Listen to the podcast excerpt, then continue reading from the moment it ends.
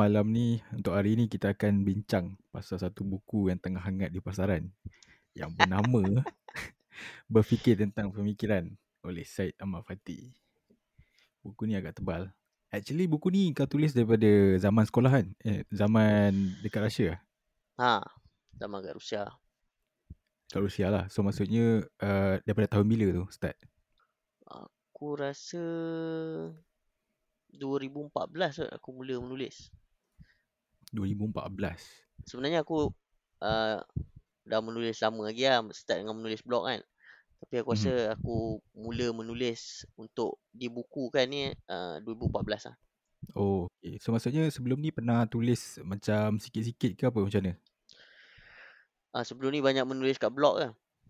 Menulis kat blog. Oh, Sampai Tapi sebab tu lah aku macam tengok Kadang-kadang kan ramai orang komplain macam uh, apa bila artis keluarkan buku apa buku selfie lah apa kan buku 99 kata-kata artis apa dia kan semua kutuk Aha. kan kata macam uh, macam ni lah mentaliti rakyat Malaysia kan uh, Okay. buku-buku macam ni je rakyat Malaysia baca aku boleh terima kritikan tu tapi dalam masa yang sama memang kita kritik tapi kita kena bagi solution kan uh, jadi kalau dia orang tak baca buku tu buku apa lagi ada lah. Jadi uh, aku rasa atas titik tolak tu juga lah, aku rasa macam oh kena kena tulis buku lah supaya orang lain orang baca lah macam tu lah. Ada variety lah dalam pasaran.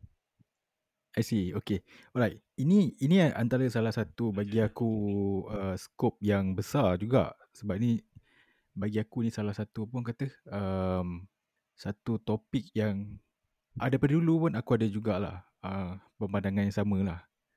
Sebab kalau nak katakan kita ni tak membaca buku yang ilmiah, maksudnya buku yang berfikiran kritis lah. Kiranya non-fiction punya book kan. Hmm. Uh, tak juga. Sebab aku tengok macam ramai je yang baca kan. Uh, at least dekat dalam aku punya apa yang aku kenal orang lingkungan aku baca juga. Uh, tapi tak tahulah macam mana kan sebab benda ni yelah kalau kita nak cerita pasal orang yang komplain tu Hmm. tak baca pun kita tak tahu juga. So kita tak boleh pukul rata kan. Tapi itulah masalah dia. Macam aku pernah cakap kat kau sebelum ni lah. Jual buku ni payah sebenarnya. Uh, Betul. jual maruah tu lagi senang. Betul tak? betul, betul, betul. Kalau tak, kenapa budak joget kat TikTok boleh pendapatan lagi tinggi daripada kita? Ha, Oh ya? Yeah? kita pergi buat degree susah-susah berbalik kerja. Lepas tu dia senang-senang tapau kau. Sekali dia joget, ha, kau tengok berapa dia dapat. Mungkin boleh dapat 2-3 bulan kita punya gaji kot. Apa? Tak tahu pula oh. Lagi lumayan tahu dulu buka buka akaun TikTok lah. Ya tak payah lah, tak payah. Buruk, buruk rupa orang panggil. Buruk rupa. Aku nak tahu juga kan, okay. Macam kau cakap tadi, ada orang komplain kata artis ni tulis buku macam ni, macam tu kan.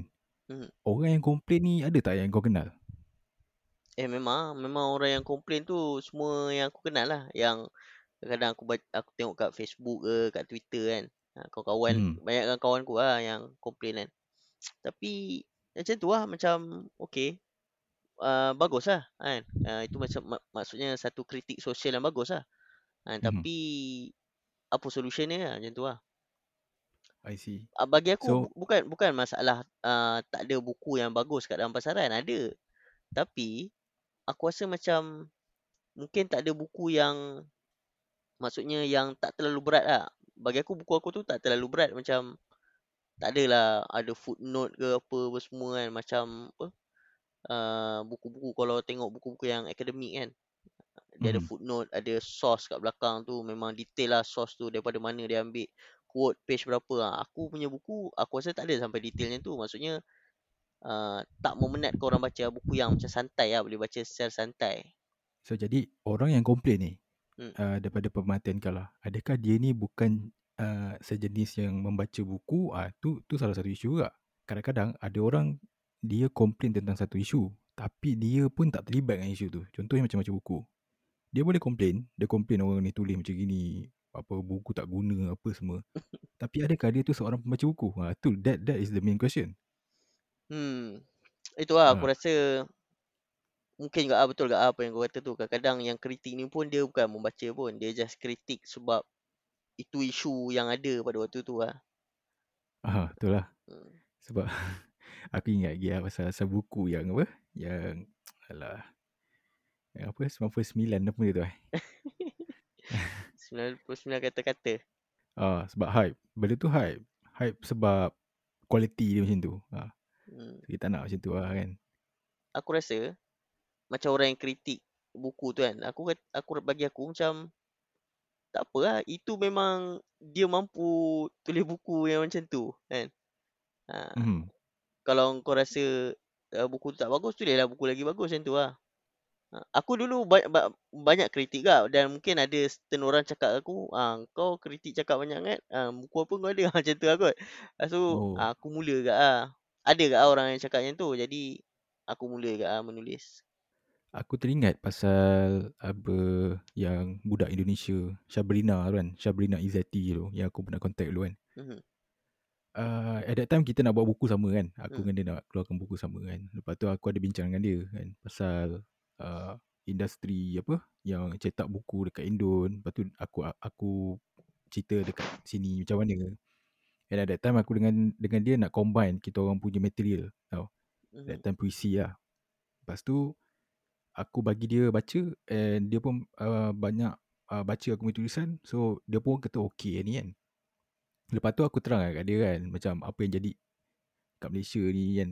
Uh, ada certain yang pernah jadi buku puisi yang orang ramai komplain tau sebab dia terlalu overhype lepas tu dalam dia tu memang memang macam mana nak cakap ah dia punya tulisan kan satu baris je faham tak aku oh, faham rasa cara rasa ada ada yang kau pernah ada. ah, kan Hmm. Aku faham uh, setiap penulis dia ada dia punya style tersendiri kan. Maybe apa yang dia nak sampaikan tu adalah dia punya dia punya minimalism dia kan kat situ kan yang Hmm. kita tak faham and we don't know. Aku tunjuklah benda tu. Buku tu dekat Sabrina tu. Dia kata macam ni. Dia pun tak berani nak komen sebab dia kata everybody ada dia orang punya opinion. Kalau dah memang dia tulis macam itu kan. So uh, terpulang pada orang yang minat. Uh, orang yang tak minat so kita nak judge pun tak boleh. At that time baru aku macam perasan lah macam ish betul juga apa dia kata ni.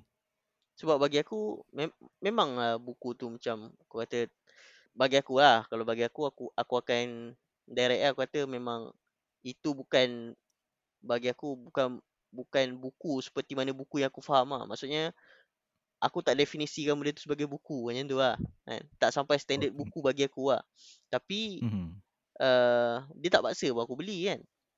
Uh, maksudnya uh, siapa yang nak beli beli lah ikut lah mungkin dia ada fan base dia kan dia orang memang minat dia orang beli lah macam tu lah Hmm. walaupun Betul mungkin juga sebab ba- bagi kita bukan itu memang bukan kita bukan kita takkan beli macam tu lah tu lah kalau kita tengok pun kan dalam arena pembacaan ni dunia buku ni kan even kalau kau tulis uh, factual seribu page pun engkau kena juga terima kritikan tau. Akan ada orang kalau kau contoh kalau kau tulis pasal something yang akademik kan. Akan ada akademik lain yang akan mempersoalkan facts yang kau bawa. Mhm. idea apa benda yang maybe kau boleh ambil uh, and dijadikan bahan discussion antara pembaca. So bagi aku budaya kritikan ni dia, dia tengoklah kritikan jenis apa kan. Kalau kritik dia macam yang ni ah ni buku tak guna lah, buku sampah lah. Okay fine. Itu bagi aku kritikan yang tak berapa nak nak ni lah nak membangun lah kan. Hmm. Ha, Kalau macam kau cakap tadi yang pasal uh, pandangan peribadi macam kau tak menganggap itu sebagai buku. Itu boleh accept, acceptable lagi. Sebab itu pilihan peribadi kan. Mhm. Ha, satu, satu lagi aku nak yang aku nak bagi tahu kan. Mhm. Uh, macam kau cakap tadi kan. Tak ada material ke apa kan. Kau perasan tak dekat Malaysia ni sekarang dah banyak tau publisher yang cuba simplifikan uh, pembacaan yang berat-berat. Contoh paling senang aku nampak kawal buku lah. Kawal buku ah. Ha. Ah, aku tak pernah tak pernah beli buku daripada kawal buku tapi dia punya iklan selalu keluar.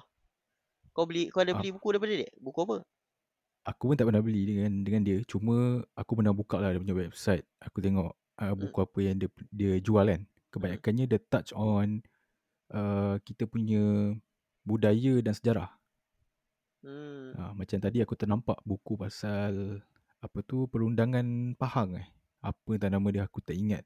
Tak silap aku lah. Ha, so maksudnya dia bukukan dalam satu buku yang orang kata tak ada terlalu heavy, tak terlalu berat and aku rasa memang confirm dekat dalam tu dia dah simplify kan lah bahasa-bahasa dia supaya orang senang nak faham. So, jadi Hmm. kalau orang bagi alasan dia tak baca buku heavy sebab tak ada material and material tu terlalu berat dia, kalau baca pun dia buang masa bagi aku aku tak setuju. Tak setuju ah. Hmm. Sebab bagi aku kawal buku tu salah satu yang salah satu publisher lah. Ada lagi publisher lain. Contoh macam apa? Uh, gerak budaya pun ada juga kan certain buku yang jenis uh, penulis-penulis dia dah mula keluarkan uh, dia ambil salah, salah satu tema besar daripada satu buku yang heavy yang dia keluarkan. Contoh macam sejarah kan. Okey, contoh apa? Sejarah. Contohlah tragedi uh, apa 13 Mei tu kan. Ha, mungkin dia akan ambil excerpt yang paling utama dan dihuraikan. So kita boleh baca dengan lagi santai and boleh tambah ilmu lah. Instead of kalau nak baca dia punya apa uh, sejarah panjang semua yang melibatkan ni lah itulah parti ni apa. Jadi kadang-kadang uh, penggunaan bahasa pun satu-satu juga. Dia bagi aku uh, tak semua orang minat buku heavy kan. Dan aku rasa aku tak bagi aku tak adalah dia bersalah kalau dia tak minat buku heavy kan. Kalau dia dah tak, tak minat nak macam mana memang tak minat lah kan. Ha. Ha, jadi mungkin ada orang dia memang minat baca buku-buku santai kan. Buku-buku macam relax. Ha, 99 kata-kata apa kan. Ha, tapi memang kalau memang itu minat dia kan. Macam kita tak boleh nak paksa kan. Dan hmm. kita, uh, apa kalau dia nak keluarkan buku macam tu pun uh, itu pun duit dia kan. Dia dia punya usaha. Ha, jadi macam lain lah kalau macam dia guna duit duit kerajaan ke apa ah ha, itu mungkin boleh boleh boleh kritik lah tapi kalau dia guna uh, duit dia modal dia apa semua kan maksudnya tak tak tak tak guna duit awam ah bagi aku tak ada masalah hmm after all bagi aku kalau pendapat aku pula kan macam kita kena tengok siapa yang tulis buku tu dia tu adalah seorang uh, boleh kata selebriti lah hmm. dia selebriti uh, public figure so jadi dia ada fan base So buku tu actually bagi aku untuk fanbase dia orang lah. Sebagai apa kenang-kenangan, memoir macam tu lah. Mm-hmm. Buat collection macam tu. Kalau nak kalau nak kata tu sebagai buku untuk menambahkan apa kata uh, ilmu tengok juga lah aku pun tak berapa nak ni kan sebab aku tak baca kan. Tapi dalam tu yang aku yang aku pasti adalah macam kata-kata semangat yang you know yang klise punya lah. Try lah beli kalau kita cerita pasal harga pula satu hal lagi. Harga hmm. dia mahal kau tu tak? Oh ya? Yeah? Ha. Tak pernah survey pula harga dia. RM99 lah. RM99 kata-kata, satu satu kata-kata RM1. Tak tahu lah. Aku, aku, aku tak sure. Tapi yang aku tahu harga dia mahal sebab aku pernah tengok dulu kat, dekat bookstore. Oh ya? Yeah? Ha. ha. Kau punya Tolstoy tu pun lagi jual murah macam itu ke. Oh, RM15 lah Tolstoy. Ha, Beli 15 kan? Uh, Beli kat mana? Popular, popular. Popular kan? Hmm. Oh. Okay bro. Aku nak sembang pasal buku kau lah. Okay. okay. Berfikir tapi pemikiran. Actually macam minggu lepas sadly kita punya podcast ada masalah kan. Uh, so suara hilang apa semua. So aku nak tanya pasal actually aku berminat tau tentang okay kita cerita pasal ni lah. Kita cerita pasal review buku ni. Okay. Kau pasal tak? Mm-hmm. Kebanyakan orang yang review buku ni semua lebih kurang trend dia. And dia orang tak berapa nak berkenan sangat dekat part yang kau sentuh tengah-tengah yang masa pasal kau touch pasal politik uh, Malaysia. Mhm. Kau rasa tak? Hmm, tak tak uh, tak ramai kan orang ulas sosial media yang tu lah. Uh. Part-part tu. Sebab aku tengok dekat Goodreads kan, ada hmm. beberapa orang yang komen lah, dia kata buku ni agak berat And dia orang banyak komen yang dia orang tak berapa minat pasal politik tu. Kalau kau tengok kat Goodreads. Mm-hmm. Ah, so maksud maksudnya maybe dia bukan dia punya minat lah ke arah politik kan. Mm-hmm. Tapi uh, dia banyak komen pasal kau punya uh, pengalaman dakwah dan tarbiyah lah. Mm-hmm. And pada pendapat aku, part yang pertama ni, yang awal-awal ni kan, masa kau cerita pasal uh, pengalaman kau yang apa daripada sekolah kan lepas tu macam mana kau tengok dakwah ni ada masalah ada kebincangan yang berlaku kan bagi aku personally aku pun rasa benda ni memang uh, menarik lah bagi aku. This is something new. Uh, bila part politik tu bagi aku macam Dah biasa uh, dengar. aku dah biasa dengar. tapi yang menarik dia bila aku tengok daripada segi macam mana kau mencerminkan benda tu dengan pendapat kau. So kau relate kan and cadangan-cadangan yang ada kat situ bagi aku kalau orang politician yang yang orang yang uh, ke arah politik bila dia baca dia pun aku rasa pastilah dia mempunyai apa orang kata pandangan yang sama lah. Everybody wants that change yang positif kan. Mhm. So, uh, aku sebenarnya kan tertanya-tanya tu. Sebab kita walaupun uh, kawan dah lama kan tapi aku tak pernah uh, macam aku cerita sebelum ni aku datang daripada sekolah uh, aliran sains kan. So, gerakan dakwah dekat sekolah aku ni tak apa kuat. And aku juga at that masa zaman sekolah antara orang yang bukan tentang cuma tak tak berkenan lah dengan puak-puak puak-puak apa member agamawan. aku. Ha, kalau aku cakap agamawan tak juga sebab aku tak adalah saya teruk macam tu kan. Cuma kebanyakannya dia orang ada sifat eksklusif tau. Mhm. Dia pandang orang yang lain ni seolah-olah macam level bawah-bawah kan. Jadi aku tak apa suka lah. Kan? Tapi ada jugalah yang uh, beberapa kawan aku yang lain yang, yang okey lah. Yang, yang sampai sekarang pun ada, ada juga yang aku rapat kan. Diorang pun uh, bagi aku cara diorang approach, cara dia treat kita orang semua pun kan. Dia lain tau dengan cara yang yang eksklusif ni. Mhm. And paling best sekali yang puak-puak eksklusif ni dia bukanlah datang daripada satu keluarga yang ada background dakwah pun and dia pun newcomer bagi aku. Mhm. Ya. So aku ingat lagi masa zaman aku sekolah dulu kan. Geng-geng yang aku tak berkenan ni uh, aku dapat tengok trend dia. Dia datang as a group masa dia orang bawa ma- masuk sekolah aku tu. Yang main SEM tu kan. Maksudnya Dia- dia... waktu, dia, waktu dia masuk tu dia orang dah kenal sama sendiri lah. Uh, okay macam ni. Konsep MRSM kan. Okay, Mhm. aku dulu MRSM Jasin tu. Mhm. Uh, form 4 dan form 5 saja. Mhm. Ah. Untuk intake pertama, dia akan ambil student yang lepasan daripada MRSM lain. Macam contoh aku, MRSM Kuala Kelawang kan. Dia ada form 1 sampai form 3 saja. So jadi by the time kau form 3 nak naik form 4 kau kena pindah MRSM. Oh. Uh, so intake pertama yang masuk tu satu batch tu beratus-ratus orang tu semuanya anak MRSM. Mhm. Okay. So kalau kuota tu ada and then dia akan buka kepada dalam bahasa mudah yang kita orang panggil government lah. Gogo. Kita panggil budak gogo. Gogo ni government lah. Mhm. So dia daripada sekolah luar sampai form 3 dia ada uh, apa uh, PMR dia okey. So dapat masuk MRSM. Uh, so jadi bila dia orang masuk sekali, dia daftar sekali apa semua.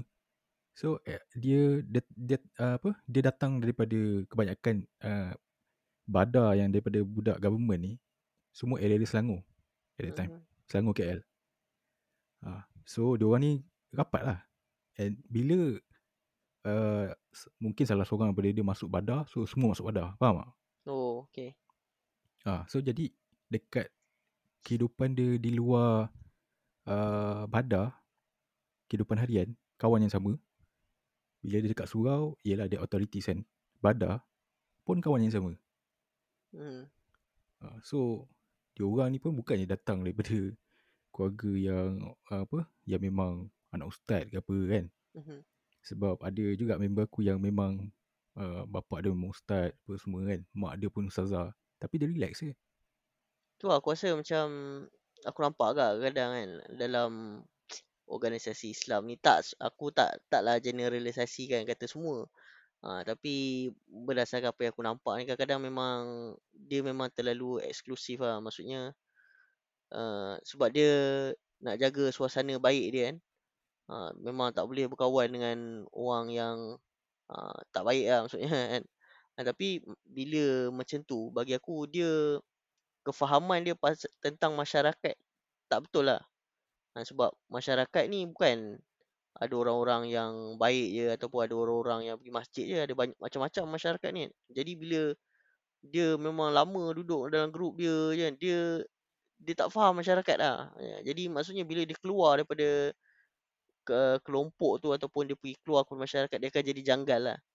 Kan, sebab dia tak pernah bergaul dengan orang lain kan. Dia tak pernah tahu macam mana orang lain bersembang, dia tak pernah tahu macam mana cara orang lain berfikir.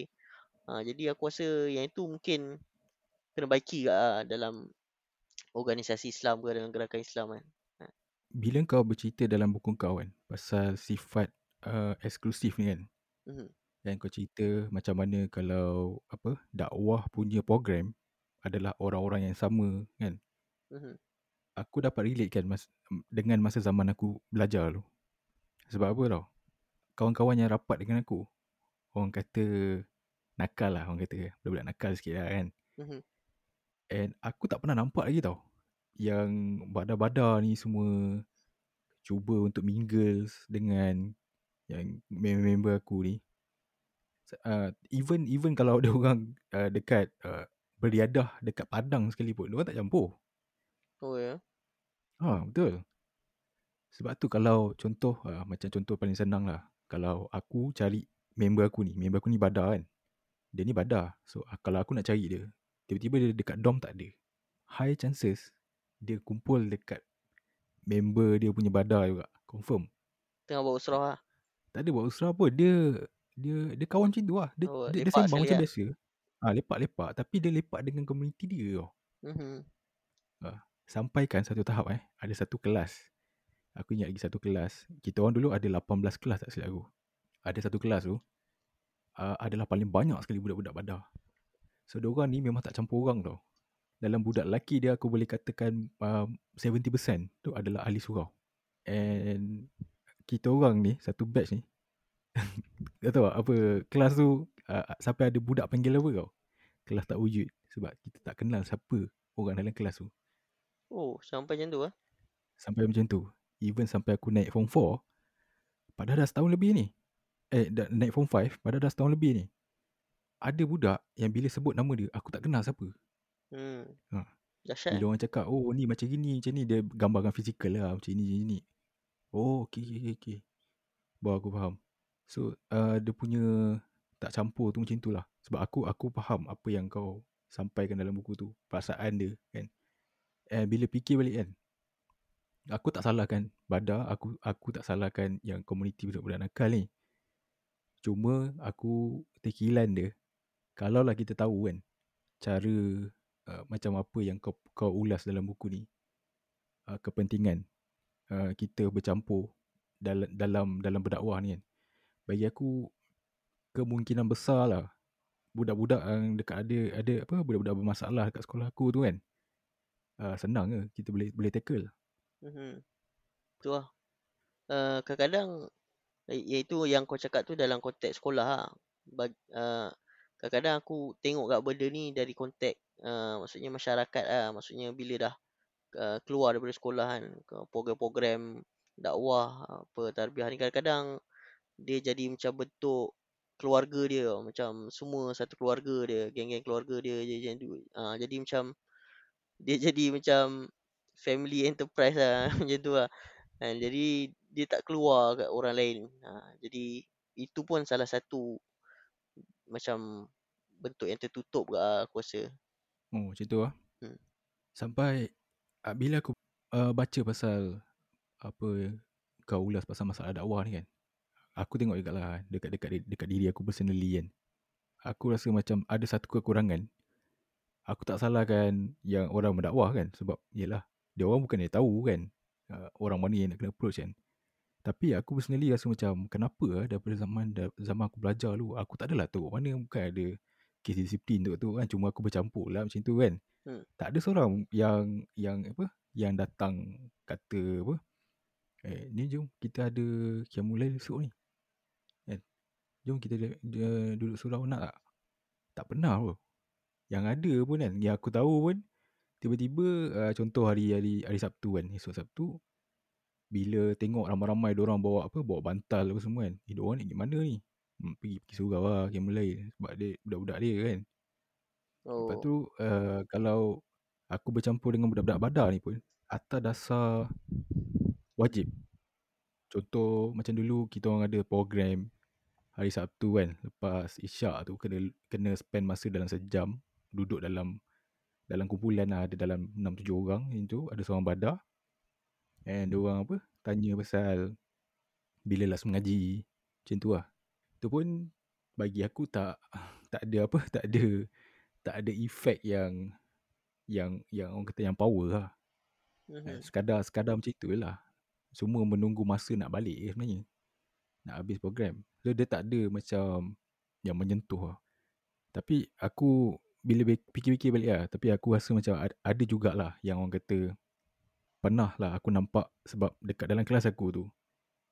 Uh, dia punya presiden apa orang panggil sebab MRSM ni dia ada badan wakil belajar tau. So ada biro apa, biro kebajikan, biro agama, biro ni, biro ni kan. Biro agama, cerita dia batch aku uh, dalam kelas dia duduk depan aku. Dalam satu kumpulan. And dia ni memang datang daripada keluarga yang uh, dakwah. Dia sambung dekat uh, Volgograd dulu, ambil medik. Oh. And dia, everybody respect dia. Even kalau presiden eh, presiden uh, kita orang punya batch presiden ni bercakap kat depan, dia orang dia orang tak tak respect pun dia. Tapi bila member aku ni bangun, dia cakap sikit je, semua orang diam. Sebab dia memang the perfect example lah at that time. Uh, dia pun pernah lah cuba-cuba macam apa yang kau cakap kan. Uh, dia campur-campur apa semua. Tiba-tiba datang bilik aku cakap, hey, eh, jom kita pergi ni, pergi lepak-lepak kat taman. Ya aku cakap apa hal pula ni kan. uh, tapi uh, itulah dia punya pengalaman yang bila kau cakap pasal berdakwah secara apa keluar daripada kepompong lah. Abang Tabli tak pernah datang? Bilik kau. Abang Tabli eh. Tabli kat Miat dulu selalu datang kot. Oh ada eh? Aku tak tahu kan. Kau lari ni, Tabli datang. Mungkin tak lekat kat bilik kot. oh, ada eh? Ada eh kat Miat? Ada kau, kau pergi zook ngacap kot. Mana dia? Dia lepak ni kot. Apa kedai tom yam. Tapi serius lah aku cakap kan. Bila aku aku baca yang yang awal-awal kan. Sebenarnya personally aku rasa macam ada rasa rugi dalam, dalam diri aku sebenarnya. Sebab aku personally ya, pandangan daripada seorang yang bukan datang daripada pengalaman dakwah, bukanlah badar dan siapa-siapa kan. Aku rasa macam uh, dia menarik tau. Dia menarik uh, feelings aku untuk rasakan macam mana berada dalam satu komuniti yang yang macam gini. Yang yang apa orang kata? Yang ada konsep adik abang ni semua kan. Aku tak pernah rasa benda ni. Yeah. Ha, tapi persoalan dia aku tak tahu di manakah bermulanya dan siapa kepada siapa aku nak approach and so on. Faham tak? Faham ah. And aku rasa ada ramai lagi orang yang macam aku kat luar sana. Betul. Mungkin kau boleh ni ah. Bagi aku kalau macam dia dia sebenarnya memang ramai orang yang mencari kan. Dan dia rasa macam something ah kan, dalam hidup kan. Hmm. Aku rasa mungkin kalau ni boleh mula dekat ni oh, surau lah, surau ke masjid yang terdekat kan. Sebab bagi aku yang itu lah community, community yang dia kadang-kadang uh, dalam gerakan dakwah, gerakan tarbiyah ni dia dia ada something yang macam kau rasa sense of belonging tau dalam community tu. Uh, jadi mungkin diorang banded together nampak macam eksklusif sikit lah. Uh, tapi mm-hmm. uh, tap- jadi aku rasa uh, mungkin kalau kau kau tak ada pengalaman, tak ada siapa approach ke apa, mungkin boleh mula dengan masjid ataupun surau yang dekat-dekat lah. Kan? Bagi aku kalau kau mula kat situ pun, ataupun siapa-siapa mula kat masjid atau surau dia pun, itu pun dah macam uh, apa tempat yang baik lah. Kenal dengan hmm. ahli karya apa semua. Sebab aku rasa biasanya gerakan dakwah ke apa kat Malaysia ni biasanya dia, dia orang akan buat program dekat surau masjid. Maksudnya daripada situ lah. Ha, nanti lama-lama kau kenal orang ni, kenal orang ni, macam tu lah dia berkembang. Organik lah maksudnya. Hmm. Ha, tapi sekarang ni tak tahu lah. Sekarang ni tak boleh nak pergi surau. Abah tak bagi. Mungkin lepas ni lah kot. Ya, tapi aku tengok banyak lah uh, daripada segi apa berkembangnya style kan. Hmm. Uh, teknologi makin berkembang. So aku nampak ya macam apa haluan pun dah mula buat apa apa video uh, discussion dekat Facebook kan yang mana orang boleh access macam tu. Oh, so, haluan, jadi, haluan memang banyak. Dia hmm. Sekarang ni memang aku rasa tiap-tiap minggu ada kot. Ah, Hmm. Nah, actually benda, actually benda tu bagus lah. Sebab macam zaman kita belajar dulu kan. Mhm. So sometimes kan kita ni nak dengar orang bagi nasihat tau. Macam ceramah kan. And kalau kita perhati balik kan masa zaman kita kat rumah, kat rumah dulu. Mhm. So the least yang kita boleh buat pun dengar online je kan. Even Mhm. sampai sekarang pun kan. Dengar online kat YouTube ke. Tapi that one bagi aku is a one, apa kata one way punya Yes, uh, yes. ni. Uh, Mhm. Instead kalau macam apa discussion dekat apa uh, You- YouTube kan dekat Facebook yang macam haluan buat tu at least even kalau kita tak interact sekalipun kan dia ada panel panelist beberapa orang participant so kita boleh Mhm. nampak tak dia punya discussion kan so ambil satu contoh apa satu topik yang menarik Dia sebenarnya memang dalam uh, kalau dalam apa uh, gerakan dakwah tarbiyah ni dia ada usrah kan. Usrah hmm. tu dia punya konsep memang macam tu. Dia tak nak dia tak nak bagi macam satu hala je. Macam kalau kita pergi masjid eh. Uh, bukan nak kata tak bagus pergi dengar ceramah kat masjid. Bagus. Tapi maksudnya uh, jarang lah ada. Kalau kau pergi dekat masjid kan. Kau boleh tanya ustaz yang tengah ceramah tu. Tak ada rasanya. Biasanya oh. habis tu habis lah. Kau dengar je dia cakap apa. Sampai habis habis. Ha, maksudnya dalam usrah ni dia dia tak nak macam tu. Dia macam uh, memang ada seorang nakib ke mas'ul ke apa kan dia cakap kan. Uh, hmm. tapi uh, kau boleh tanya kan dan ada masa kau pula boleh bagi perkongsian ke apa ha. Jadi dia nak ada situasi, situasi macam tu lah. Maksudnya tak adalah kau dengar je sampai habis kan. Maksudnya kau boleh tanya kalau tak faham kan. Kalau tak setuju nak bangkang apa kan.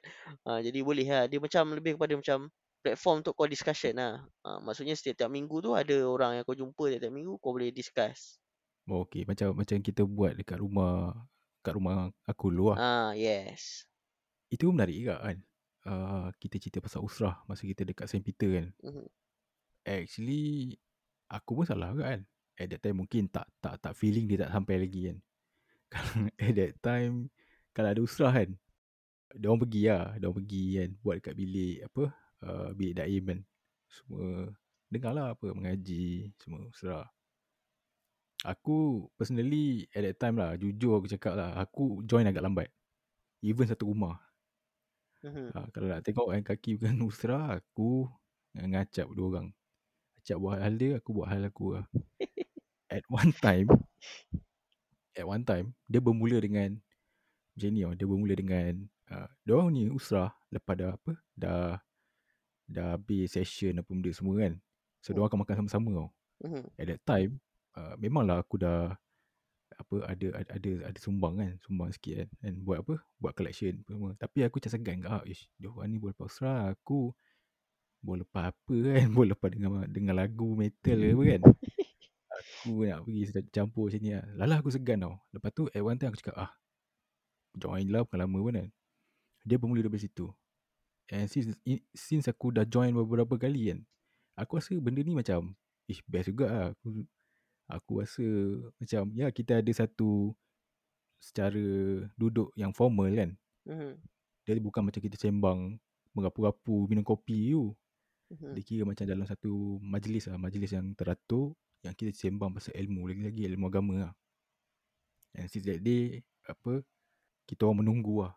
Kalau tak orang lain pun aku lah menunggu lah bila uh, time usrah. Bila time usrah tu kira rasa macam weh hari ni ada usrah cool kan kan. Macam tu lah. Cuma tak hardcore lah sampai pergi Moskow-Moskow tu tak buat lah. Oh, kalau pergi Moskow hardcore lah. Ah, bagi aku, Moskow hardcore bagi aku. Eh, tapi aku fikir-fikir balik. Hmm. Bagus juga lah pergi Moskow apa semua tu kan. Aku jadi macam shock lah. Dia jadi macam banyak pengalaman lah. Aku dulu ingat lagi aku dengan Syah dulu tau. Kita beli tiket tau. Uh, tiket pergi Moskow naik train lah. Hmm. Ada Syah buat hal apa lah. Tertinggal tau. Tertinggal tinggal train. Oh ya. Yeah. Wah, waktu tu punya semangat beli tiket lain tau. Mahal pun mahal lah beli tiket. At, at, at that time lebih kurang berapa harga dia? Aku lupa Oi, lah. mahal tu dulu dalam Siap aku 200 kot macam tu. Oh, satu lebih. Oh, okay, okay. Alright. 100 200 lah dia tapi kalau beli lambat-lambat lagi mahal lah. Waktu macam aku dengan Syah tu terlepas tu beli on the spot tu memang lagi mahal lah. Okay, and then apa jadi? Beli then lah, beli pergi balik lah. Habis duit pun habis lah pergi. oh, punya tapi semangat. nasib baik dia punya timing tak terlalu jauh ah. Ha, dia memang dia kalau macam train dulu dia dia uh, aku rasa sejam dua jam macam tu lah. Kena kena Oh, kena pergi lepak kat Yala dulu lah sementara nak tunggu. tapi eh memang betul lah sebab masa masa zaman tu kan boleh kata muda lah. Muda Hmm. tak ada kesedaran lagi lah. Sebab kalau let's say kalau kita balik semua kan aku aku aku join even pergi nak kata mana go Volgograd aku ikut tak ada hal nak beli flight pergi sebab bagi aku benda ni uh, satu pengalaman pengalaman is uh, number one sebab Hmm. memang benda ni uh, apa kita pergi yalah kat apa usra kat mana-mana boleh buat kan Mhm. tak payah pergi jauh-jauh tapi masalahnya pengalaman lain the experience Dia satu pengalaman tau. Lagi satu kau punya apa? Persahabatan lah dengan orang lain lah. Ha, Macam ma- macam aku dengan Syah tu lah macam ada something lah yang kau akan boleh ingat dah apa hmm. Uh, 10 20 tahun lagi kan. Macam dengan dengan Fido kan. Aku pernah naik bas tu. Tak ada tiket habis tiket train. Aku naik naik bas tu dengan Fido pergi Moscow. oh really Ha, memang ush, itu macam aku rasa tak pernah lagi ada orang naik bas pergi Moscow. Kita orang kot first. oh video ah oh Hmm. video masak dengan aku hari-hari pun tak ajak aku pergi eh Oh, So fi- dia kata budak ni lah ajak tak, tak, tak jalan tak edit apa kan. Fido dulu bersemangat tau. Itu je lah aku rasa macam yang paling uh, paling merugikan lah masa zaman aku kat sana. Banyak actually benda yang aku regret yang aku tak buat dulu. So kau kena buat sekarang lah. Jadi kalau Ha. dulu kau tak buat, sekarang kau tak buat, nanti aku podcast kat dengan kau 10 tahun ni kau kata aku regret. Eh betul eh aku aku dalam da, da, dalam live kan aku percaya macam ni tau. Daripada zaman zaman dulu lagi aku selalu kata macam ni. Aku kalau boleh. A- anything yang aku rasa macam aku berminat nak buat aku akan cuba at least sekali cukup. Lepas tu benda tu aku suka tak suka apa benda outcome dia tu tu itu nombor dua. Mhm. Sebab aku tak nak nanti bila aku uh, uh, dah dah berumur kan at maybe 40 years old and then aku looking back aku cakap aku menyesal lah tak buat benda ni. Tapi memanglah orang kata dia tak akan jadi perfect lah. Dia akan ada juga benda yang kau uh, menyesal tak buat kan. Tapi at least kau tahu kau dah buat yang any, uh, semua benda yang kau rasa kau nak buat. Kau dah buat yang termampu ada best. Hmm. Ya, le- aku rasa at least mungkin uh, kalau kau dah pernah try tapi kau dah tahu benda ni tak masuk dengan kau, uh, at least kau kau looking back kau boleh lah kata macam uh, at least aku dah pernah try lah, aku dah tahu macam mana kan. Uh, jadi mungkin uh, macam tu lah kau pernah ada pengalaman lah. Oh, okay. walaupun mungkin kau uh, at the end kau decide macam tak masuk dengan kau. Uh. Ikut lah kan. Tapi at least kau tahu lah, kau tahu pernah pernah dengar macam tu lah, pernah join macam tu lah. Bercerita pasal apa yang buku kau yang awal-awal kan memang tak dia, dia actually kita nak cerita banyak lah pasal topik-topik belakang kan. Tapi bagi aku lah topik yang depan ni yang paling penting sebenarnya. Dia nampak macam simple sebenarnya. Tapi kau tak realise tau betapa dia meninggalkan kesan yang mendalam lah, at least pada aku. Ya. Yeah. Uh, hmm, sebab dia ada dia ada several point dalam life aku masa aku kat Russia dulu. Yang orang kata seolah-olah macam kau rasa kau ni tak tahu lah tu tu umbang ambing tau. Sampai kan aku aku dulu banyak lah aku rasa ah, nak kata depresi tu bukanlah bukan depresi lah. Tak over sangat lah macam tu. Cuma aku macam macam apa lah nak kata macam bosan, tak ada something new. So hidup ni terlalu rutin sampai aku apa naik train, naik tramvai tu tak ke mana-mana hala aku pergi. At one point bro, aku cakap kau ni, ni secara jujur. Uh, dia lalu satu, satu sebelah church tau. Aku nampak at that point kan. Makcik-makcik ni dengan dengan dia punya apa dengan dia punya tongkat apa semua kan turun daripada tramvai tu menggigil kan pergi ke arah church kan at that time uh, aku tersedar aku cakap maybe benda ni semua sebab jaraknya hubungan kau dengan Tuhan di pengalaman personal aku Mhm. so bila aku fikir-fikir balik apa semua kan ish banyak lah benda yang aku dah Yelah of course lah kita Masa zaman muda banyak benda yang kita buat. So at that time aku tersentak, aku, aku tersentak juga lah. Tapi bercerita pasal nak kaitkan dengan buku kau ni kan. Aku lost tau. Aku tak tahu ke mana, ke, kepada siapa untuk aku pergi dan cerita masalah pasal benda ni.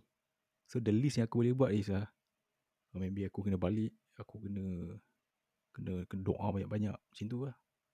Mhm. So at that time aku terfikir betapa baiknya kalau lah ada someone yang boleh aku aku cerita pasal benda-benda ni kan.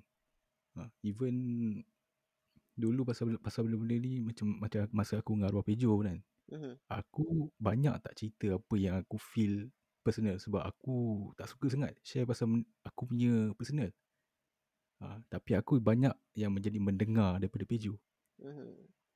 Tu lah dia dalam dalam kalau apa ikut usrah apa semua kan dia salah satu dia bagus dia macam tu lah macam kau ada tempat lah kau boleh apa cerita sembang kan. Ha, contoh macam uh, apa Mak I lah, ruah Mak I kan. Mak I tu Hmm. kan dia ikut dengan aku sekali kan. Dia banyak tau cerita pasal masalah-masalah peribadi dia apa semua. Kadang-kadang cerita nangis-nangis pun ada kan. Mhm. Jadi dia macam tu lah maksudnya kau punya apa persahabatan ukhuwah kau tu memang kuat lah dengan dia. Kau memang waktu dia meninggal tu memang aku memang terkilan tu lah. Aku Oh, jadi really? Yeah. menung tengok dinding lama lah. Tu lah. Masa apa yang dulu kita dapat berita tu pun memang even aku dengan Mak I pun tak adalah terlalu rapat tapi at least kenal yang berbual lah. Daripada ada certain junior yang dah tak kenal, berbual pun tak kan banyak lah dengan aku kan. Tak tahu maybe maybe sebab aku unfriendly sangat ke apa tak tahu lah. Dia ni profile picture last dia pun time dia datang raya rumah aku. Oh eh? Ha, lepas tu wak- waktu dia meninggal tu pun Tanya tak adalah lama sangat. Aku baru je jumpa dengan dia. Aku jumpa dia dengan AB dekat Ampang waktu tu. Makan apa lah. Jumpa dengan dia, dia cerita masalah dia lah, beli kereta lah apa lah. Lepas tu beberapa bulan lepas tu tak ada lah. Terkejut lah aku. Dia kan okay dia cerita macam ni kalau macam kita tengok daripada segi kita daripada segi apa uh, yang orang kata graduate daripada overseas kita duduk overseas bertahun-tahun kat Europe kan Mhm. Uh, kalau kita cerita pasal usrah ni so far kan uh, macam mana student-student dekat negara-negara lain even dekat Poland ke apa so macam mana dia orang punya usrah adakah masih adakah kita boleh dapat gambarkan dia kuat ataupun banyak yang still lagi lompong yang tak ada Hmm, aku tak pasti lah negara lain. Tapi kalau macam belah UK, uh, Mesir, uh, yang tempat-tempat macam tu bagi aku dah establish lah. Tempat-tempat yang lain yang macam uh, tak ramai student sangat ni. Mungkin Poland lepas tu mungkin aku rasa aku tak pasti lah. Mungkin ada tapi mungkin tak dia punya program-program dia tak aktif macam tempat-tempat yang banyak student. Ya, kalau kalau kita cerita pasal UK macam Mesir, memang dia dah establish sebab masyarakat kita pun ramai kan kat sana kan. Ha. Uh, actually kita ni perfect example sebenarnya masa dekat kita St. Peter kan sebab kita community yang baru nak membangun at that time. Baru ada dekat 60 orang Mhm. and baru dah wujudnya usrah lepas uh, inisiatif yang datang daripada orang-orang macam kau semua kan. Sebab bagi aku, benda ni penting tau sebab aku sendiri sebagai student pun aku dah dapat rasa lah. At one point kan, bila kau duduk jauh, lepas tu kau duduk Europe pula dengan dengan tak ada family, tak ada apa semua. Family kau ni semua uh, hanya kawan-kawan kau lah sebagai family kan. So kau perlukan satu guidance. Mhm. Bukan guidance dalam dalam akademik je. Dalam daripada segi emotion kau, daripada segi kau bergaul apa semua. Tak bagi aku dengan adanya kalau buat usrah ni kan. Kalau the style of usrah seelok macam apa yang kau gambarkan daripada segi pemikiran kau ni bagi aku that is very nice. Kalau masa aku kat Russia tu bila kita cerita kalau orang tanya aku kan usrah the first person yang aku aku terbayang kau lah. Sebab aku kita- tak dapat dipisahkan eh dengan Usrah eh. Yes. Actually macam ni lah. Ni, ni, ni cerita ni memang cerita cerita cerita betul cerita jujur lah. Ha, Aku cerita kat sini lah. Mhm. Pernah ada sekali aku rasa macam macam tadi lah aku rasa "Ish, aku need someone untuk cerita pasal bimbingan agama yang yang betul kan sebab aku rasa macam aku nak aku nak betul-betul berubah daripada segi macam tu lah. Aku terbayangkan kau cakap Hmm. elok ke kalau aku pergi kat Fati kan. Aku maybe aku confess apa aku discuss dengan dia macam mana kan. At the end aku cakap eh tak payah. Aku tak pergi. Sebab apa tau. So, So aku tengok eh kau ni someone yang dah orang kata dah atas-atas lah. So aku punya hal ni remeh je. So no need lah kot. So at the end sampai sampai tu. eh Ini jujur bro. aku aku sampai datang bilik kau kot. Nak belajar main gitar kot. Sebab tu lah. Ha. Sebab dia around that time, around that time masa kau selalu datang bilik aku apa semua kan. Ha. So aku tengok eh, ni okey kat ni kan. Kalau aku nak sembang dengan dia pasal ni kan. Boleh ya aku aku at that time at that time aku plan macam aku nak aku nak pergi dengan kau lah. Nak suruh kau macam apa bagi apa orang kata guidance yang macam tu lah. Bukanlah guidance daripada, daripada segi macam suruh ajar semayang apa kan. Semua benda tu basic yang at least untuk aku tak ada masalah kan. Sebab aku pun dulu pernah ber, apa sekolah agama kan. Kau ni lah kira black metal dan solat lah. Ah, dia dia, dia bukan apa lah. Dia, dia, dia macam ni. Uh, kurangnya kau uh, at that time kalau kau kalau kau kurangnya hubungan kau dengan Tuhan ni, kau at one point kau akan rasa lost tau. Dia akan rasa lost. Mhm. Masa, masa lagi-lagi pula zaman kau muda semua kan. Kau sendiri tak faham tau apa yang kau nak dalam hidup kau. Ha. So kau perlukan orang tau. Kawan yang yang boleh guide kau. Kan? Hmm. Yang kau, even kalau kau nak sembang yang benda-benda apa pun kan. At least benda tu benda baik kan. Ha. Macam tu lah. So aku pernah agak lah cakap. Eh Fatih ni macam okey kan. Boleh lah aku nak sembang kan kan. Tapi sampai ke sudah. Aku dulu ni kan. Aku dulu macam cuba ni lah. Cuba masuk dengan semua orang. Sebab tu aku pergi bilik kau. Belajar main gitar. Dengan semua orang Oh. yang macam. Aku rasa aku tak boleh masuk lah. Aku akan cuba masuk lah. Dan Mungkin ada ke. Ada junior-junior dulu yang suka main game kan. Dengan dengan gamers ni aku susah sikit nak masuk. Sebab aku tak main game kan. Kadang-kadang setakat sembang. Yang yang jenis sembang boleh sembang lah. Yang jenis memang tak sembang dengan orang tu. Memang susah sikit lah. Kan ada dulu. Ada dulu Oh. ha, Oh, ya, seorang ya. budak tu memang tak, tak keluar tu. Orang tu memang tak boleh lah. Aku nak sembang pun aku tak tahu nak sembang apa dia. So, satu lagi faktor usia lah. Ya aku kan. Sebab sekarang pun kita dah makin berusia. Sebab ada family semua. Bila pandang-pandang balik kan. Bila pandang balik kehidupan at that time kan. Rasa aduh. Asal lah macam ni kan. Kalau dah boleh turn back time memang. Try to be better lah. So kiranya kau datang bilik aku tu kata nak, nak, nak belajar main gitar tu semua. Itu alasan je lah.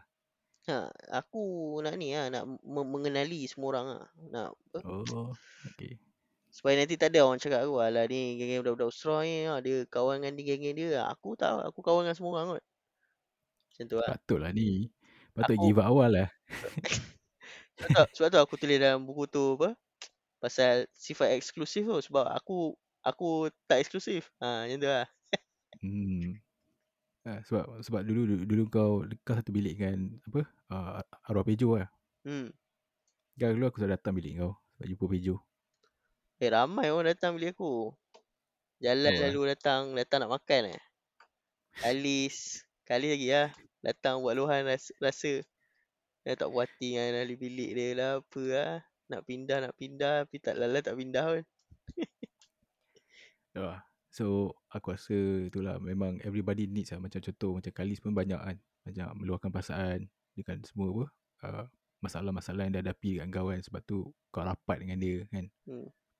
Aku dulu banyak juga. So uh, bila ber, ber, ber, bercerita pasal member yang orang kata boleh boleh bercerita pasal semua benda kan.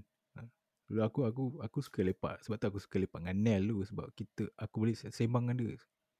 Uh, semua benda. Oh ya. So, uh, sebab tu bila Nel tak ada aku rasa macam tak tahu lah macam bosan ke. Bosan. Sebab dulu kita orang selalu ah apa aku dia Bejo apa Din selalu lepak minum kopi sembang benda macam ni lah. Lepas tu kau sembang dengan Din lah. Ah, tapi tak tak, lah. tak aku sembang dengan dia macam tu lah. masa masa lah. Tapi serius lah benda ni memang memang memang yang awal-awal ni memang untuk orang yang macam aku kan yang bukan daripada komuniti usrah boleh tengok dengan lagi dekat tau. Sebab sebelum ni bila kita cerita pasal usrah aku pun tak faham macam mana organisasi dia adakah ada satu ustaz kat Malaysia yang conduct semua ke aku tak faham sebenarnya. Hmm. Dia biasanya uh, usrah ni dia ada macam-macam enggak? Kan ada usrah yang yang jenis yang macam macam kau cakap tadi lah, macam kat sekolah kan. Usrah-usrah sekolah, ada usrah-usrah Hmm. universiti ni mungkin dia terbuka sikit lah, mungkin perbincangan dia banyak uh, yang buku-buku uh, buku-buku apa contemporary punya pemikiran contemporary lah.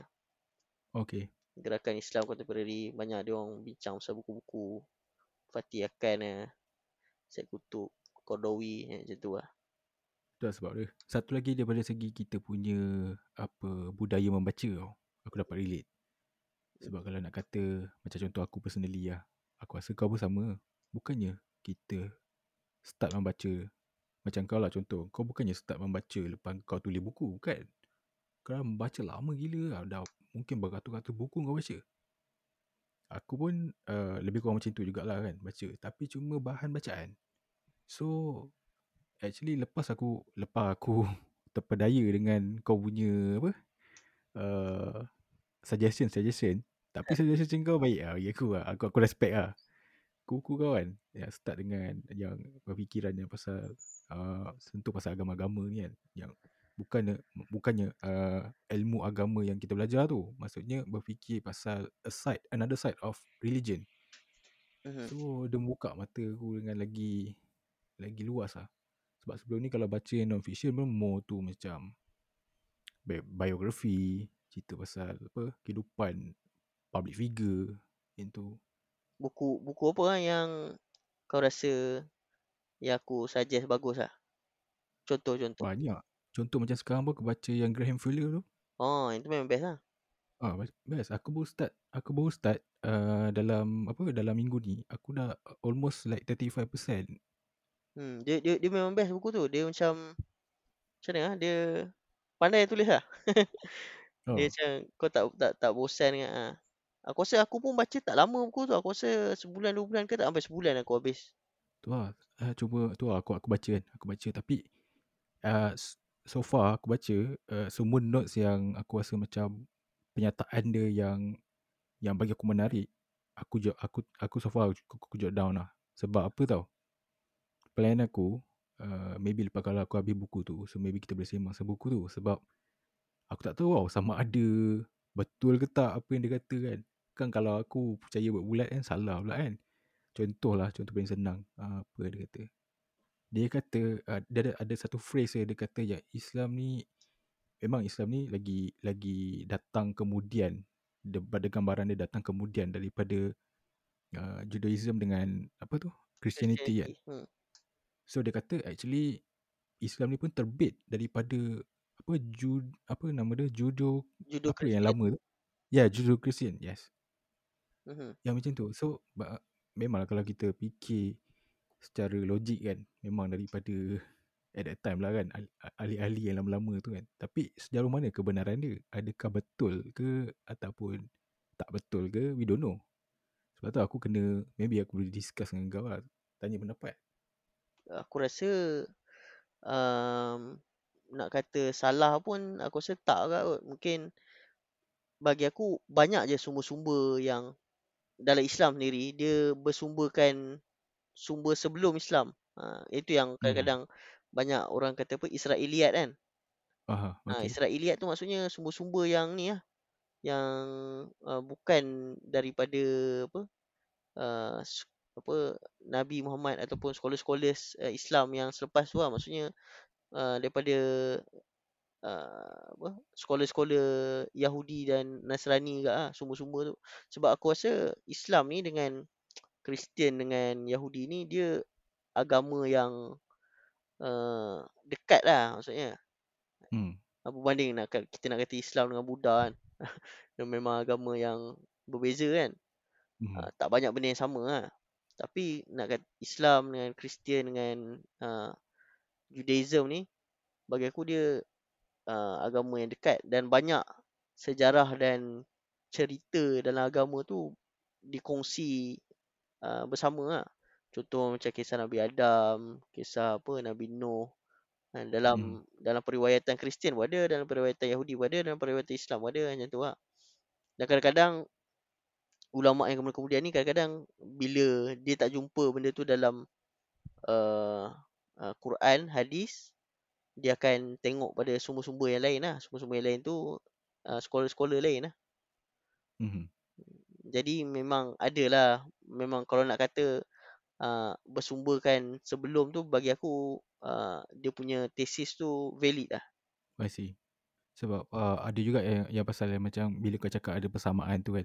Dalam satu ayat dia kata Judaism, Christianity and Islam is a, a origin from the three major Abrahamic religion. Mhm.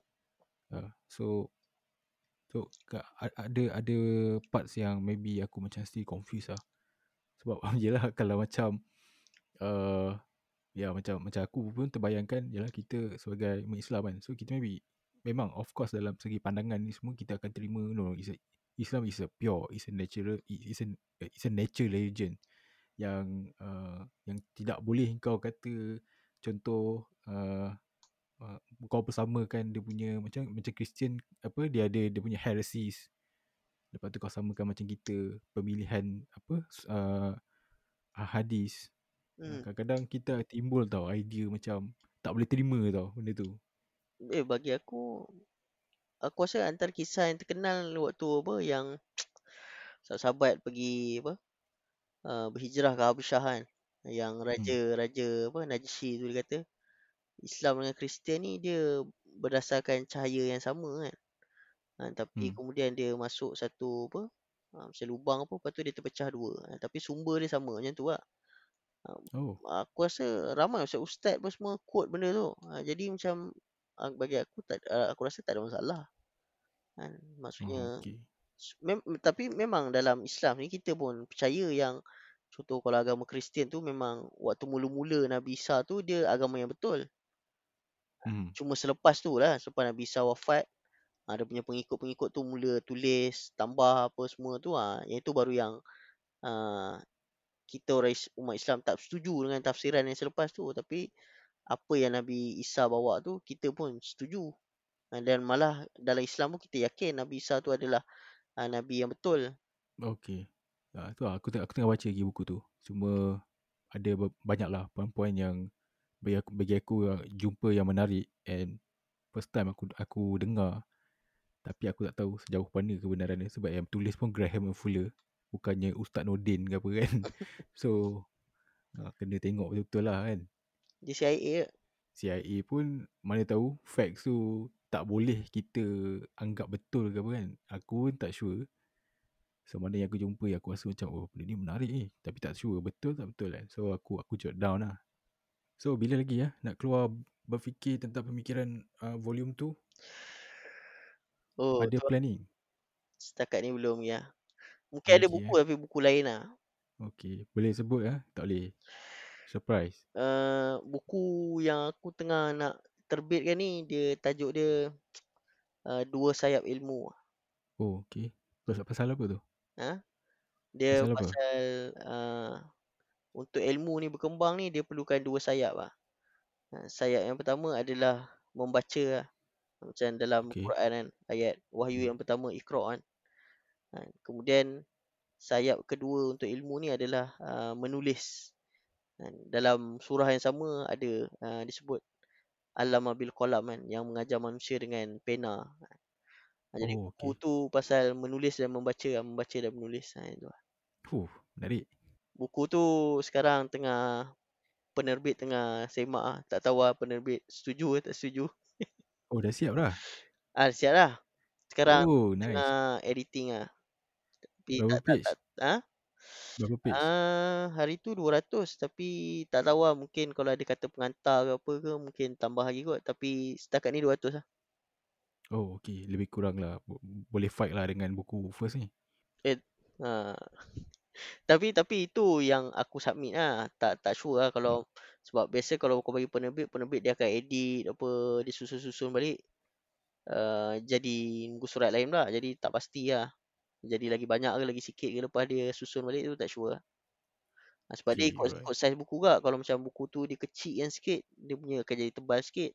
Kalau dia besarkan sikit saiz dia, ha, dia punya apa? Ha, page dia akan kurang macam tu lah. Mhm. Yalah kalau macam nak kira buku yang berfikir tentang pemikiran ni pun dia bukanlah dia saiz apa dia saiz besar kat ni kan. Boleh kata besar. Eh A5.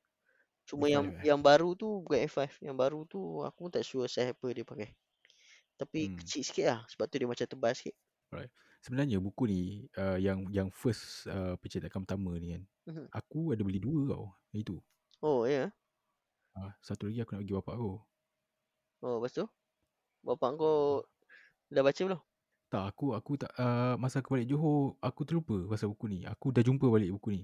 Memang aku simpan. Aku cari lah. Aku rasa macam masa bu- lepas aku baca buku ni, aku teringat tau. Aku pernah beli tau buku ni sebab aku nak bagi bapak aku. Tapi uh, sadly masa aku balik Johor, aku terlupa nak bawa. So aku cari balik buku tu, memang ada kat dalam aku punya ni. Dekat celah-celah buku, memang ada satu. So nanti aku nak bagi bapak, bapak aku baca. Sebab dia suka baca buku-buku macam ni lah lebih kurang. Bapak kau cikgu ke? Bukan? Ah bukan bukan. Oh biasanya yang minat-minat Bapak baca aku berniaga buku. Oh ya? Yeah. Ha. Jual buku eh bapak kau? Ah. Buku apa second Sebab hand tu kalau Ke ada kedai eh tak tak, tak. Dia dia dia dia, dia uh, ada kedai uh, kedai buku and tapi dia bukan concentrate macam M, popular MPH tu. Mhm. Dia banyak uh, supply ke sekolah yang untuk apa? Kalau macam buku-buku teks, buku-buku ni semua, Oh. buku akademik lah. Mhm. So dia dia tak tak tak jual buku yang macam-macam macam ni kan. Macam publisher-publisher ni. Oh okey okey okey. Tapi dia suka baca buku lah. Banyak lu masa masa apa? Uh, buku yang aku dapat uh, apa daripada dia kan aku aku ambil kan aku ambil aku baca kan sebab aku tengok dia syok apa antara buku terawal lah pasal lu pasal Kamal Atatürk kot dia dia obses dengan benda tu Spania Osmania kan Oh. Ada koleksi lah? ah dia kitab-kitab apa uh, aku ingat lagi kitab tu nama Minhajul Abidin tu salah aku. Memang kulit dia pun dah dah apa color dia pun dah lama gila lah. Ah, tu antara buku yang selalu lah dulu lah. masa aku kecil-kecil kan. Hmm. Aku selalu tengok dia kan. Balik kan tengok Dekat dia apa Dekat kursi kan. Tengok dia baca buku apa ni kan. Bila kita kecil Kita tengok uh, Tajuk dia Aku faham. Tapi aku tak Aku tak tahu lah buku apa tu. Uh, Dah besar baru aku tahu Oh buku ni punya Yang tu lah Lagi bahagian-bahagian tengah-tengah tak nak tak nak bincangkan lah. Oh ha uh, Pasal ni Yang aku cerita kau Pasal uh, American Exceptionalism eh Okay. Bila aku apa uh, Baca pasal American Exceptionalism kan uh, Kau sentuh pun tak adalah Terlalu banyak kan Mhm. Dia sikit je lah dalam buku ni Tapi Aku curious tau Aku curious aku uh, Aku google lah Lepas aku baca buku kau ni Pasal apa Yang Apa tu kuliah Yang Howard Zinn bagi dekat YouTube Aku dah tengok tapi tak habis lagi Oh. Lepas tu dekat YouTube juga Ada Chomsky eh Dia cerita pasal American Exceptionalism ni Actually kan Siapa sebenarnya Orang yang terawal Yang cipta teori ni Aku curious lagi Wah, aku pun tak kaji dia punya sejarah pemikiran dia. Tapi memang idea American exceptionalism ni aku dapat banyak memang daripada Zinn dengan Chomsky lah dua orang tu.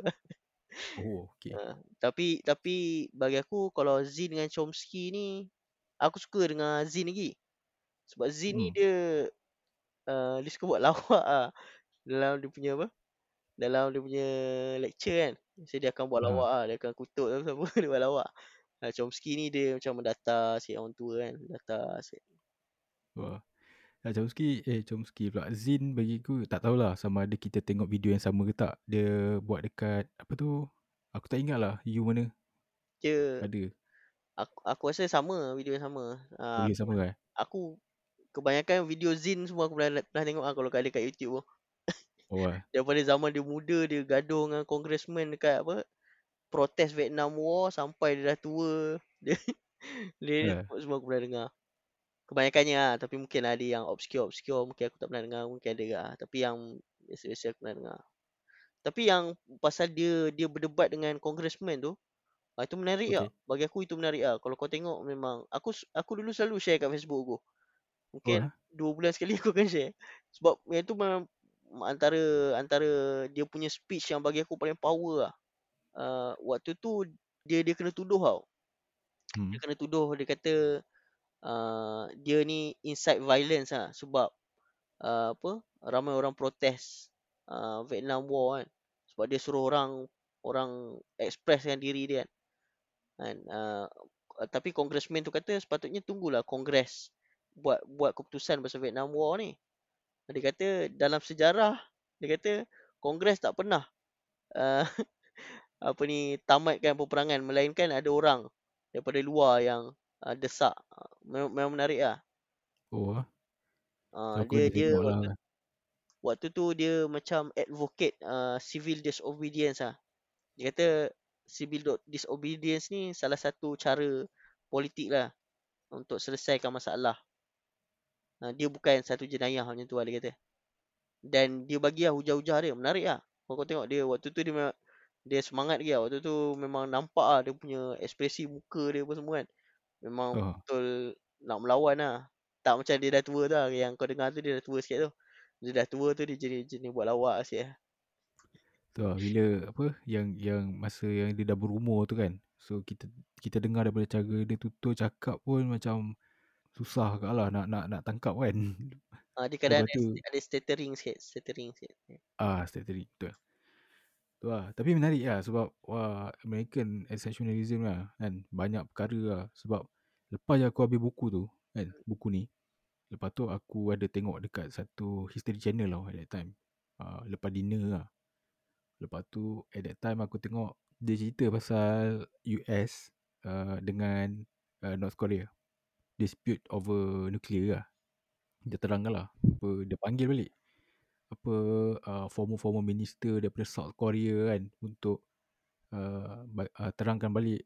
Sebab dia orang kan dulu pernah kan. Apa perjanjian.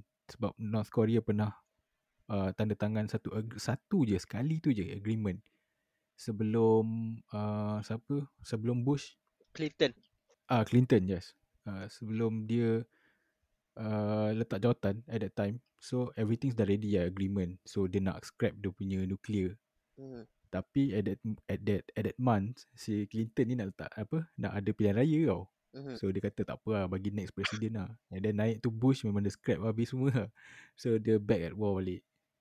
So bagi aku and then dia bagi alasan macam uh, dia orang punya apa uh, ada juga yang dia orang punya former negotiator kan daripada CIA apa semua yang kata uh, tindakan Bush tu salah lah kan sebab orang tu dah dah dah ready dah banyak orang apa dah habis tenaga sedia kat agreement tu so dia orang boleh baik kan tapi bila atas nama politik dia scrap uh, so benda tu tindakan yang salah lah. tapi ada juga ah yang menyokong kan dia kata apa uh, sepatutnya dia tak boleh buat macam ni kan kita buat tak apa macam tu Nampak sangat lah. Tu lah. Bagi aku itu bukan salah. Mungkin salah Bush lah. Tapi tak tak 100% bagi aku salah Bush lah. Bagi aku macam itu memang masalah demokrasi lah. Demokrasi dia macam tu. Bila tukar pemimpinnya, dia punya decision making dia akan berubah. So, dia polisi tu dia tak continuous tau. Mm-hmm. Ha, bila lepas 5 tahun, orang lain uh, dia akan tukar. So sebab tu kalau kau tengok Malaysia ni, Malaysia paling waktu paling laju dia naik waktu zaman Mahdi. Waktu zaman diktator. ha, waktu tu memang uh, tak ada siapa nak nak melawan apa kalau melawan kena tangkap. Lepas tu memang polisi tu boleh boleh rangka jangka panjang tau. Ha, hmm. Kau boleh buat jangka panjang, boleh buat ke ACC lah, boleh buat Putrajaya apa semua kan. Ah, polisi jangka masa panjang. Projek yang tak tak akan selesai dalam masa lima tahun. Projek yang lebih daripada lima tahun pun kau boleh buat. Ha, sebab polisi tu akan bersambung. Kan? Tapi bila uh, asyik tukar-tukar, hmm. kan? ha, setiap lima tahun, ini tak sampai lima tahun dah jatuh lah apa-apa semua, tukar lagi, lagi pening. Ha, jadi maksudnya, itu lah masalah demokrasi bagi aku lah. Dia, polisi tu tak jangka panjang. Oh, betul lah. So, kalau kita cerita pasal dictatorship, dictatorship pun ada juga masalah kan. Cuk, kalau yang naik tu okey macam Mahathir ha, okey lah kan. Itu masalah. Tapi, itu risiko dictator lah. Kalau yang ha. naik tu ha, jenis yang macam Saddam Hussein ni ha, itu masalah lah. Tapi, Tapi kalau memang... yang naik macam Meiji kan. Meiji. Lepas tu kalau kat, kat Korea ha. kan. Korea dulu Pak Chung Yi kot. Yang yang naik tu kan. Dia dictator oh, lah. Masa revolution ni eh. Ha. Yang apa dia punya economic revolution. Ha, waktu zaman 4 tu yang apa naik Samsung, apa Daewoo, dia yang paksa tu. Oh. Paksa. Ha, Ha, dia paksa orang pergi masuk industri tu, paksa ni. Ya, d- dalam buku Haji Chan dia cerita lah pasal tu. Dia kata yang, Ha. yang banyak maju-maju ni waktu zaman diktator sebenarnya dia kata. Bukan zaman demokrasi. Meiji yang dia sebut tu lah, Pak Pak Chung Yi tu. Mahathir tak sure dia dia sebut tak. Aku banyak kali kan pernah cakap kan. Kalau nak gambarkan uh, demokrasi dengan dictatorship kan. Kan aku pernah uh, bagi tahu kau uh, dalam dalam jokingly kan. Actually bagi aku demokrasi ni terlalu soft lah. Kita kena ada someone tapi tapi masalah dia kalau kita pilih cara yang keras kan. Uh, risiko dia pun besar. Yes, yes. Dia dia ada Hmm. risiko lah. Ha, risiko bila kalau kau lantik orang yang salah bila yang dictator lah, kau nak tukar balik tu susah. Ha, itu risiko dia. Ha. Demokrasi ma- masalah demokrasi senang sangat kau nak tukar. Ha, itu lah pula masalah dia. Senang lah. Ha. So either way still tak dapat ada satu point yang betul-betul lah. Tak there's, there's no perfect system lah. Yes, susah agak sebenarnya. Hmm. Dilema, dilema. Dilema Dilema. politik. Kita kita just boleh kata cenderung ke arah mana lah. Tapi kalau macam dictatorship and also apa uh, demokrasi. Hmm. Of course lah orang akan cenderung kepada demokrasi kan. Mhm. Sebab kepentingan orang ramai. Dan lagi satu, demokrasi ni dia kau nak buat keputusan tu lambat. Eh, kau nak kena bincang orang ni, jadi orang ni tak setuju dalam parlimen nak kena bahas lagi maki-maki pula dalam parlimen lah apa semua jadi isu pula apa semua. Dia jadi decision buat tu lambat. Ha, kalau dictator ni cakap ah tak ada kau buat je benda ni. Ha, lepas tu semua kena buat. Ha, yang tu lah. Ha. Ha, sebab tu kalau kau tengok dalam perang, biasanya memang parlimen ni memang kena gantung lah. Sebab takkan nak nak serang pun nak kena bincang dulu apa semua. lah. Jadi orang dah serang mati baru nak buat keputusan. Jadi tak boleh lah. Sebab tu kalau tengok dalam perang memang akan ada satu kepala lah. Tak boleh banyak-banyak kepala Hmm. ni.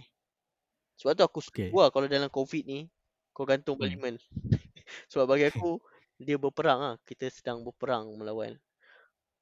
Sebab itu pandangan aku lah. Mungkin ada orang tak setuju kan. Tapi tak apa lah. Itu pandangan aku lah. Okay. Uh, cerita pasal ni kan aku nak tanya kau satu soalan lah. Mhm. Okay, contoh lah. Kita ada satu uh, a leader yang ketenteraan. So dia ni memang kita tahu ada panglima lah dekat dalam Malaysia ni. Pangkat dia paling maybe paling tinggi kot kan. Mhm. Eh, dia ni memang caliber, uh, educated, uh, dia ada pengalaman. So dia ni memang a, a, a good leader, semua orang kenal dia. Uh, tiba-tiba lah uh, ada gerakan yang memaksa kau cakap, eh jom kita gulingkan kita punya government, kita naikkan dia ni. Dia ni pun kata on lah kalau banyak sokongan. Kau sokong mana? Adakah kau masih akan stick dengan demokrasi ataupun kau akan ke arah menaikkan satu diktator yang kau rasakan memang uh, a good leader? Hmm, dia sebenarnya susah agak ni. Sebab memang kau rasa dia good leader. Tapi bila dia dah jadi leader, ha. dah itu baru power corrupt. Apa? Absolute power corrupt absolutely tu. Ha, maksudnya Ya. kalau memang mula-mula nampak macam tapi tu lah.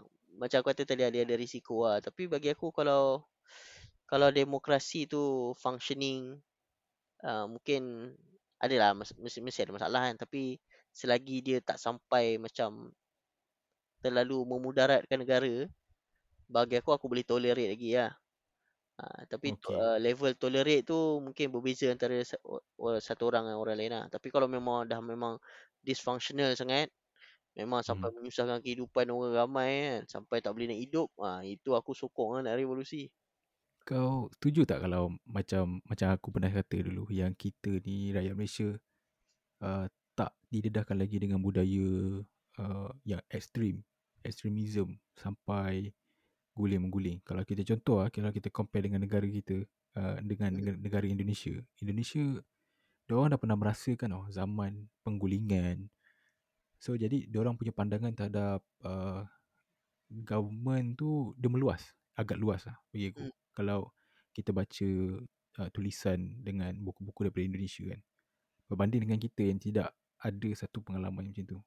So kau setuju tak yang uh, at this point tahun ni sekarang ni yang kita masih lagi orang panggil citizen yang yang baik eh dan tak tak ada ke arah tu lah.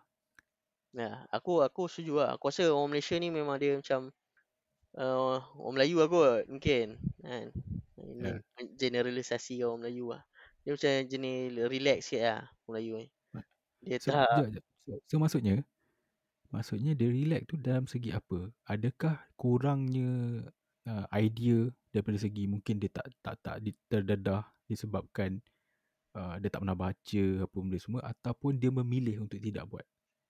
aku rasa dia banyak faktor kat lah. Ha, pertamanya Hmm. faktor sejarah lah. Maksudnya kita ni merdeka bukan macam Indonesia kan. Guna bulu runcing lawan Belanda apa kan. Tak ada. Kita merdeka, kita pergi sana bincang. Ha, tanda tangan, setuju. Balik isytihar. Ha, maksudnya cara baik lah. Hmm. Ha, dan ha, itu satu lah. Maksudnya satu faktor sejarah. Walaupun memang ada uh, yang uh, apa nak cuba merdeka dengan angkat senjata kan. Uh, komunis ke dan sebagainya. Tapi yang tu tak berjaya. Yang berjaya adalah yang yang berbincang. Jadi budaya daripada sejarah tu dia dia berkembang-berkembang menjadi budaya sampai hari ni lah. Kita macam lebih kepada uh, suka berbincang, sembang dulu kan. Tak setuju pun uh, kalau nak nak maki pun maki, maki kena berlapik uh, macam tu lah. Orang Melayu kan. Hmm. Nak nak tegur pun tegur kena kena guna sindiran, tak boleh tegur direct nanti terasa hati. Oh, Uh, macam tu lah. I jadi see. dia punya dia, dia daripada sejarah tu dia jadi culture tau. Bagi aku Okay. lah. Hmm. So maksudnya budaya hidup kita dah memang macam itu diacu se- sebegitu kan. So kita masih lagi tak jumpa satu a force yang boleh drive kita kepada ke arah yang ekstrim macam itulah. Dan kita pun bagi aku mungkin tak ada sejarah macam revolusi Perancis ke, revolusi revolusi Bolshevik ke. Ha, jadi sebab revolusi ni dia bukan something yang mungkin kalau kau baca buku kau rasa nampak macam benda ni revolusi ni satu benda yang cantik apa bagus dan sebagainya. Tapi sebenarnya revolusi ni benda yang ber, ber, berdarah lah. Uh, pembunuhan sebenarnya kan. Macam kalau tengok revolusi Bolshevik kan bunuh kan bunuh. Tsar kena bunuh kan. Tsar Nicholas kena bunuh. Revolusi Perancis lagi lah. Berapa orang mati kan. Ya. sebelum dia nak jadi demokrasi yang matang uh, kat sekarang ni kalau kau nak kata matang lah kat Perancis kan uh, dia banyak banyak uh, keganasan yang berlaku lah dia bukan something yang subtle lah macam Mao Zedong Okay. kata lah revolusi ni sebenarnya at the barrel of the gun lah maksudnya Hmm. revolusi ni bukan benda yang apa mudah-mudah lah orang kata Bila kau cerita pasal uh, kau cerita pasal China kan, kan kita berbalik pada topik American exceptionalism ni kan. Dia orang punya teori, kenapa dia orang gelar dia American exception uh, sebab dia lagi bagus daripada orang lain. Daripada segi teknologi, daripada segi peradaban. Dia kata dia ni lah ada apa, negara berkonstitusi yang pertama dalam dunia kan. hmm. Okay, what if at one point di uh, China sebagai contoh surpass Amerika? Adakah lepas tu ada pula term China exceptionalism? So kalau semua negara lah exceptionalism macam tu. So maksudnya teori dia macam tak berapa. Okay. Aku tak boleh terima lah. kalau kau dengar uh, aku rasa Chomsky cakap dia kata uh, American exceptionalism ni bukan start dengan Amerika sebenarnya. Dia start dengan apa-apa civilization yang duduk paling atas. Kalau sebelum ni British. British Hmm. pun dulu dia orang rasa superior. Dia dia ada rasa British exceptionalism tak sebab tu ada expression apa the sun never set on British island apa kan Hmm. Ha, maksudnya uh, mana-mana civilization yang berjaya naik ke atas, dia akan rasa dia superior. lah. Dia exceptional dia berbeza dengan orang lain lah. Dia boleh tentukan hala tuju orang lain. Kan orang dia boleh buat decision yang orang lain tak boleh buat. Ha, macam tu lah. Ha, even Oh. Britain pun uh, dulu dia macam tu juga kan. Ha, dia apa buat sempadan negara negara-negara lain yang bukan negara dia ikut suka hati dia sebab memang dia ni lah dia superior dia exceptionalism dia exception exception to the rule orang lain tak boleh dia je boleh yang tu lah mana-mana civilization kalau aku rasa kalau China naik pun uh, China mungkin akan buat benda sama lah dan kita Hmm. akan kena kritik China pula lah. sekarang kritik Amerika sebab Amerika kat atas Tunggu lah uh, buku kau yang kedua. Harap uh, cepat. Power eh, lah. tak, tak tak cepat lah aku paling awal mungkin 3 bulan ke paling awal lah itu paling awal lah Oh, paling awal lah. Uh, which publisher tak tahu lagi eh? uh, masih rahsia ya sebab tak confirm ni Rahsia lah. Uh, kalau dah confirm nanti mungkin aku boleh tahu lah Sebab dia tengah review lagi, dia pun tak bagi kata putus lagi. Dia betul-betul nak publish ke tak publish. Lagi kalau aku dah umum kan lagi, dia kata tak nak publish pula. Ah, malu lah aku nanti. Ah, macam mana? Ah, tak apa, tak apa. Tak tak perlu rush orang kata. Ah. Relax lu. Ha. Nanti edition number one aku, aku lah. Aku aku dah cukup dulu lah. Boleh, boleh, boleh. Kau orang pertama lah. Aku jual. Ah, steady. okay. Alright, so kita pun dah uh, nak end kita punya podcast. Mhm. So, uh, semoga apa kalau untuk siapa yang nak dapatkan lagi uh, buku buku tentang berfikir tentang pemikiran oleh Syed Ahmad Fatih boleh uh, dapatkan uh, di uh, Kinokuniya. Ada lagi ya? Ah, dia lagi boleh order kena ni lah. Atau boleh pergi ke page uh, Bibliophile. Boleh. Boleh terus Boleh. order dekat situ. Uh, untuk dapat untuk dapat yang signature version uh, boleh contact penulis sendiri. Ah, boleh, boleh. Dapat ni cat jari. Zin, Zin tak nak promo lah. Oh, ah Zin. Boleh bagi Ah eh? satu lagi. Ah so untuk siapa-siapa yang uh, berminat untuk dapatkan Zin uh, tulisan kami berdua uh, bernama Ska Ska Zin uh, boleh uh, contact kami personally ataupun boleh pergi ke laman web uh, Facebook uh, The Independent Insight. Uh, so uh, sebarang pertanyaan bolehlah inbox pada kami. So insyaAllah akan kami uh, layan. Alright, so uh, kita akan end the podcast now. See you on next podcast. Goodbye. Alright, ciao.